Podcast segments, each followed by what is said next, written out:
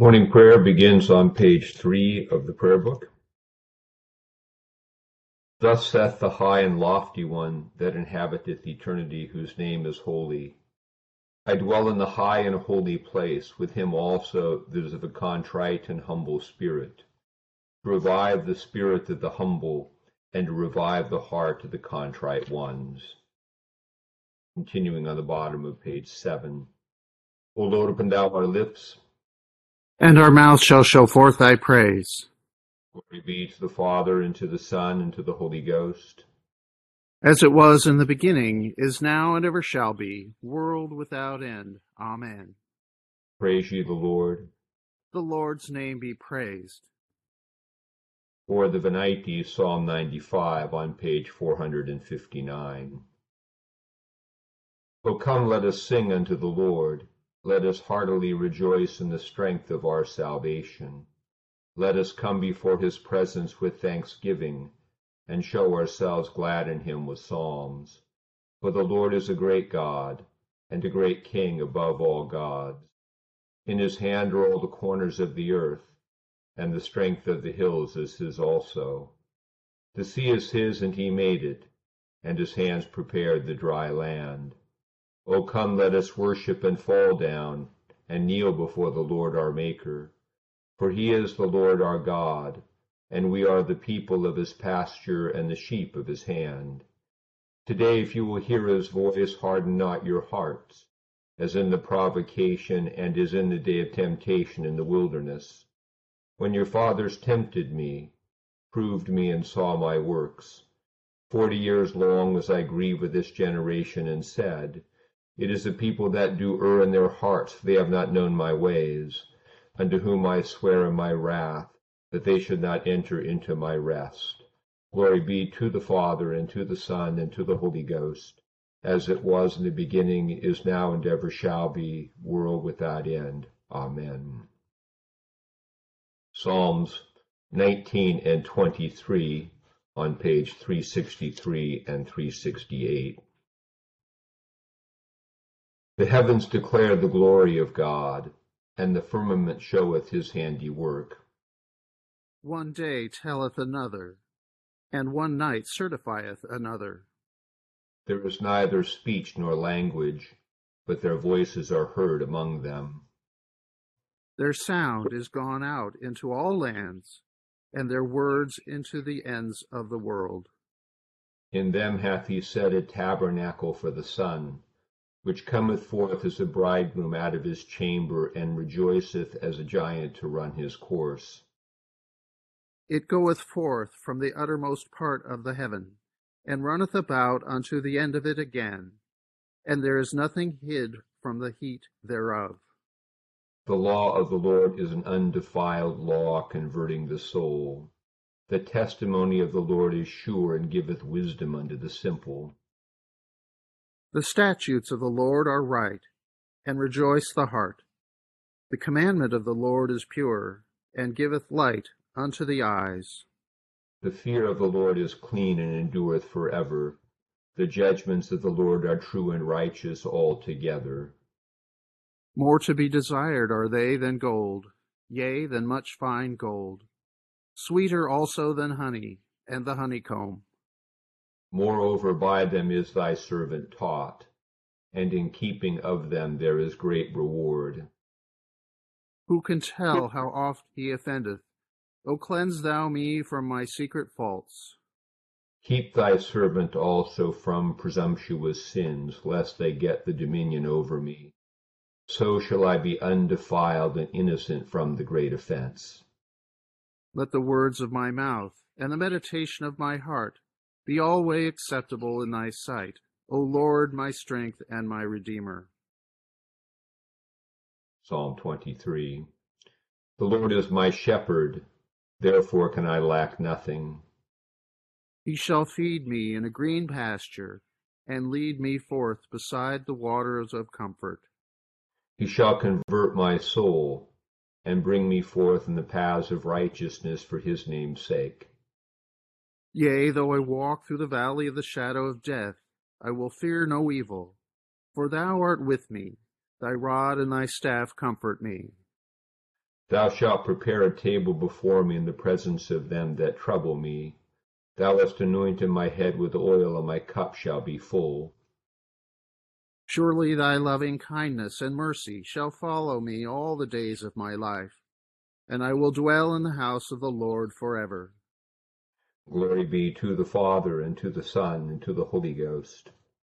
As it was in the beginning, is now, and ever shall be, world without end. Amen. Here beginneth the twelfth verse of the tenth chapter of the book of Deuteronomy. And now, Israel, what does the Lord your God require of you, but to fear the Lord your God, to walk in all his ways, and to love him, to serve the Lord your God with all your heart and with all your soul, and to keep the commandments of the Lord and his statutes, which I command you today for your good. Indeed, heaven and the highest heavens belong to the Lord your God, also the earth with all that is in it. The Lord delighteth only in your fathers, to love them, and he chose their descendants after them, you above all peoples, as it is this day. Therefore circumcise the foreskin of your heart, and be stiff-necked no longer. For the Lord your God is God of gods, and Lord of lords, the great God, mighty and awesome, who shows no partiality nor takes a bribe. He administers justice for the fatherless and the widow, and loves the stranger, giving him food and clothing. Therefore love the stranger, for you were strangers in the land of Egypt. You shall fear the Lord your God, you shall serve him, and to him you shall hold fast, and take oaths in his name. He is your praise, and he is your God, who has done for you these great and awesome things, which your eyes have seen. Your fathers went down to Egypt with seventy persons, and now the Lord your God has made you as the stars of heaven in multitude. Therefore you shall love the Lord your God, and keep his charge, his statutes, his judgments, and his commandment always. Here endeth the first lesson. Together Benedictus asks on page eleven. Blessed art thou, O Lord God of our fathers, praised and exalted above all forever. Blessed art thou for the name of thy majesty, praised and exalted above all forever. Blessed art thou in the temple of thy holiness, praised and exalted above all forever. Blessed art thou that beholdest the depths and dwellest between the cherubim, praised and exalted above all forever. Blessed art thou in the glorious throne of thy kingdom, praised and exalted above all forever. Blessed art thou in the firmament of heaven, praised and exalted above all forever. Glory be to the Father, and to the Son, and to the Holy Ghost, as it was in the beginning, is now, and ever shall be, world without end. Amen. Here beginneth the second chapter of the first epistle of John.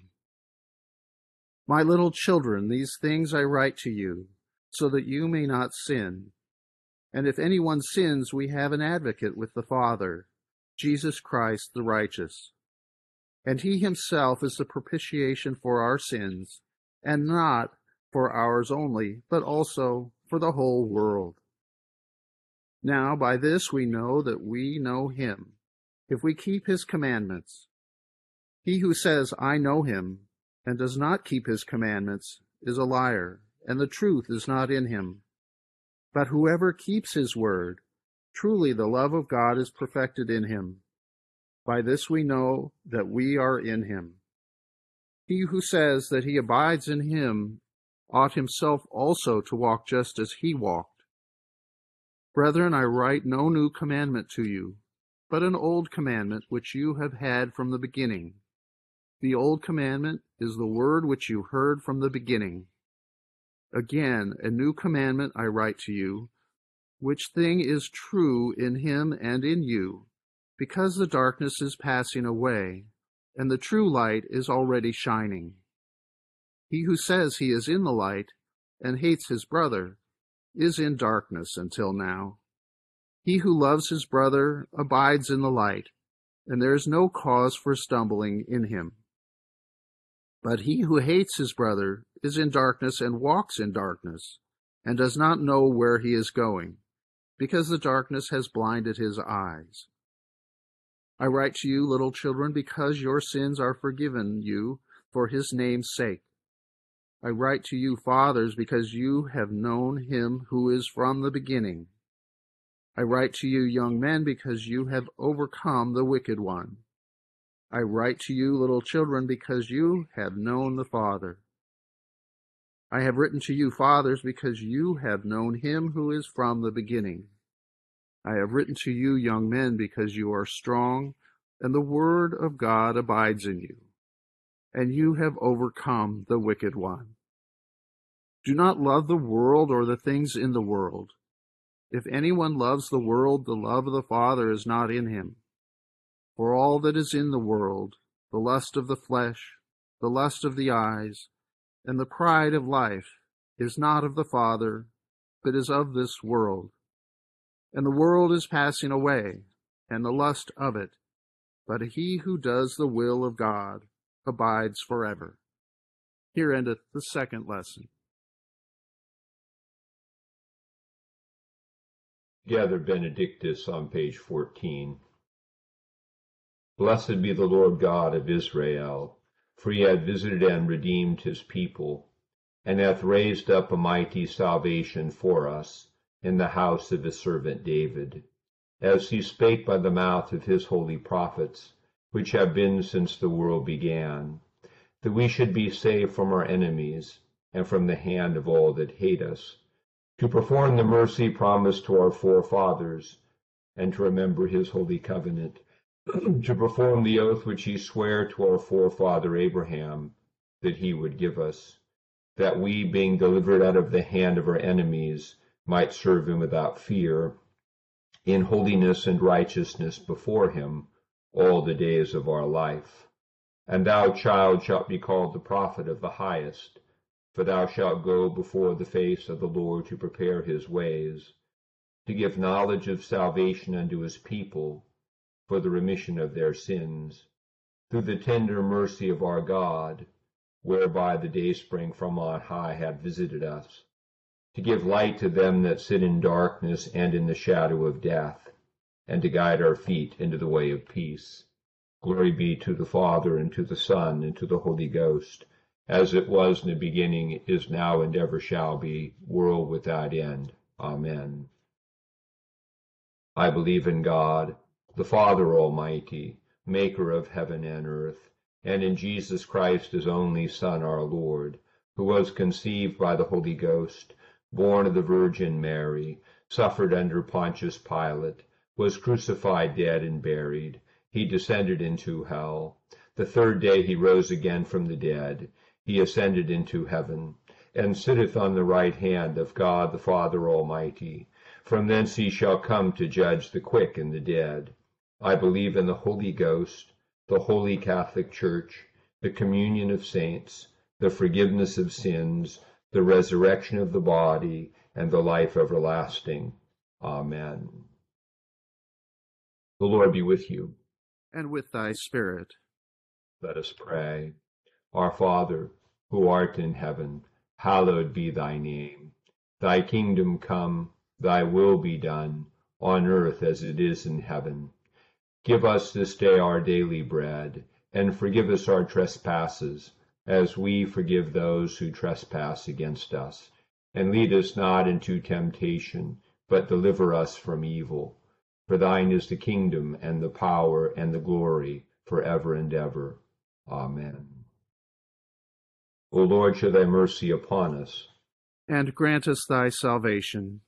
O God, make clean our hearts within us, and take not thy Holy Spirit from us. O Lord, who hast taught us that all our doings without charity are nothing worth, send thy Holy Ghost and pour into our hearts that most excellent gift of charity, the very bond of peace and all virtues, without which whosoever liveth is counted dead before thee. Grant this for thine only Son, Jesus Christ's sake. Amen. O God, who art the author of peace and lover of concord, in knowledge of whom standeth the eternal life, whose service is perfect freedom, defend us, thy humble servants, in all assaults of our enemies, that we, surely trusting in thy defense, may not fear the power of any adversaries, through the might of Jesus Christ our Lord.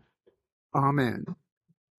O Lord, our heavenly Father, almighty and everlasting God, who hast safely brought us to the beginning of this day, defend us in the same with thy mighty power, and grant that this day we fall into no sin, neither run into any kind of danger, but that all our doings, being ordered by thy governance, may be righteous in thy sight, through Jesus Christ our Lord.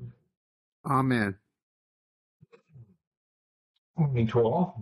We are, we've come to the last of the three Gethsemane Sundays. We began with um, Septuagesima, then Sexagesima, then Quinquagesima, and those mean um, seventieth day, sixtieth day, and fiftieth day, uh, and they're referring to Easter. And only today is accurate. Today actually is fifty days before Easter.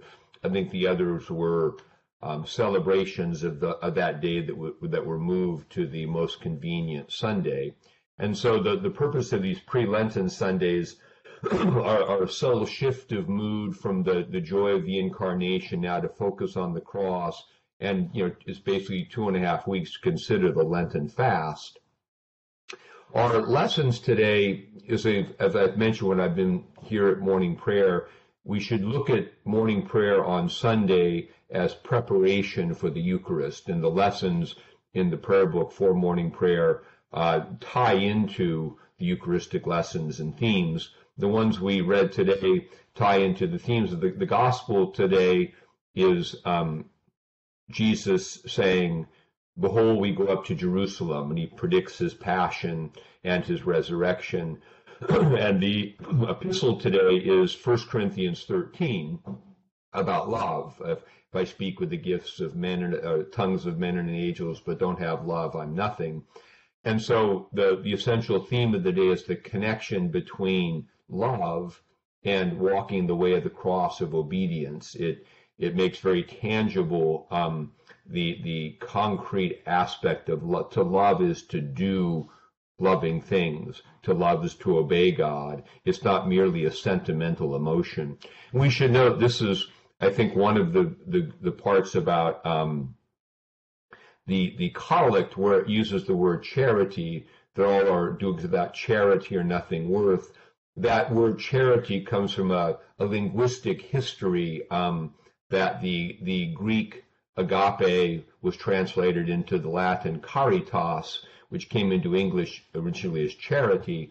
And so this is one of the theological virtues. And the advantage of using the word charity in formal theological language, it reminds us we're not talking about sentimental love in a cultural way. We're talking about a theological virtue of charity rooted in First Corinthians thirteen, which really talks about how um, love must be concrete in action.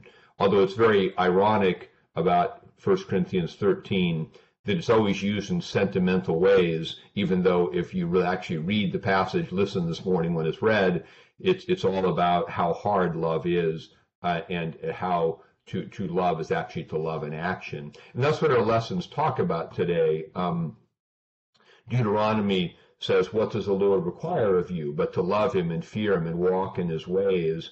And that's always the complaint about Israel, that God saves them from Egypt and all he wants is them to follow him.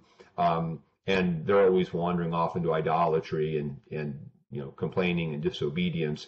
And it's interesting that um, that middle line that actually the prayer book lectionary have for some unexplainable reason doesn't include, but I put back in where it says circumcise the foreskins of your hearts.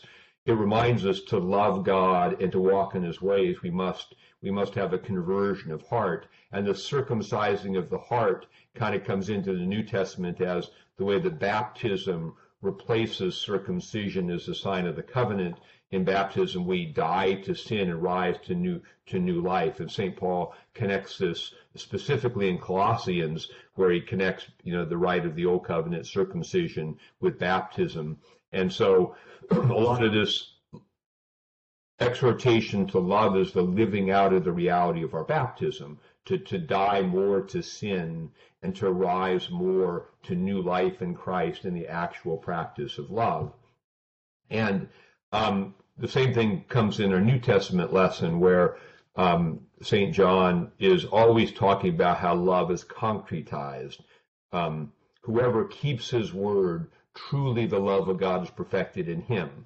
But you can't just say I love God, and it can't be a sentimental thing. It has to be something that love is love in action.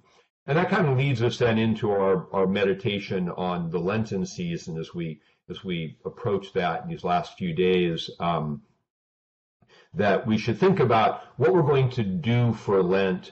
Um, I think obviously we're going to have disciplines, but the right perspective of Lent is to um, the kinds of fasting we take on should cause us to enter into a season of of relative disconnection, relative self-denial. So we, we have this sense of living in a place where some of our usual comforts and coping mechanisms we've removed ourselves from. As that happens, as we do that, we'll, and we, in that space, pray, we'll be confronted with ourselves. Because when we're unsettled and anxious, um, we want to go to our usual things. We're not doing it. There we are. And we can, and as we sit in our prayer, we um, we, we can grow in with the presence of God with us in the darker and more wounded spaces of our lives. And this is why Lent can be a scary season, and it's why we want to run back to our comforts, because the more we disconnect from the things of the world, the more we're, we're dealing with what's really going on in our hearts, and that can be purified. And so it's important to connect the disciplines that we embrace with the goal of the disciplines, which is to grow in love. And we grow in love by when we realize what is it that keeps us from loving. Sometimes it's our own wounds that make us selfish and self-oriented. Um, so we really want to connect that. And uh, the the closing line of our of our New Testament lesson, uh, Saint John says, "Don't do not love the world, because uh, all that is in the world, the lust of the flesh, the lust of the eyes, and the pride of life." These things connect with our central disciplines. The lust of the flesh, the lust of the eyes, the lust of the flesh is combated by fasting. We, during Lent, we say no to things that, that the flesh desires. The lust of the eyes is desire for things in the world, and that's uh, combated by almsgiving. So we practice ways we can give. And the pride of life is self-sufficiency, and that's fundamentally prayer. And, and when we're fasting and we feel, you know, uh, vulnerable and dependent, we turn to prayer rather than, than to, to things that we control it with. And um, that's the kind of what we think about as we enter into Lent now. How do we love better? And entering into an extended season of relative discomfort, we can confront ourselves, um, experience both healing and then also a deeper confession in terms of why we don't love the way we, we should love, and then begin to practice it, begin to, in action, grow into loving uh, God and other people um, out of our own experience of God's love in Christ, uh, so that we can uh, experience Lent as a season of growth and celebrate the Easter feast together in fifty days with renewed joy. So we'll uh, finish morning prayer today with the prayer of Saint Chrysostom on page twenty. Let us pray. Almighty God has given us grace at this time with one accord to make our common supplications unto thee, and does promise that when two or three are gathered together in thy name, thou wilt grant their requests. Fulfill now, O Lord, the desires and petitions of thy servants, as may be most expedient for them, granting us in this world knowledge of thy truth, and in the world to come life everlasting. Amen. The grace of our Lord Jesus Christ and the love of God and the fellowship of the Holy Ghost with us all evermore. Amen. Good to be with you for morning prayer this morning. Uh, have a blessed Quinquagesima. Hope to see some of you at church a little bit later. Thank you, Bishop Scarlett. Have a wonderful day. Thank you.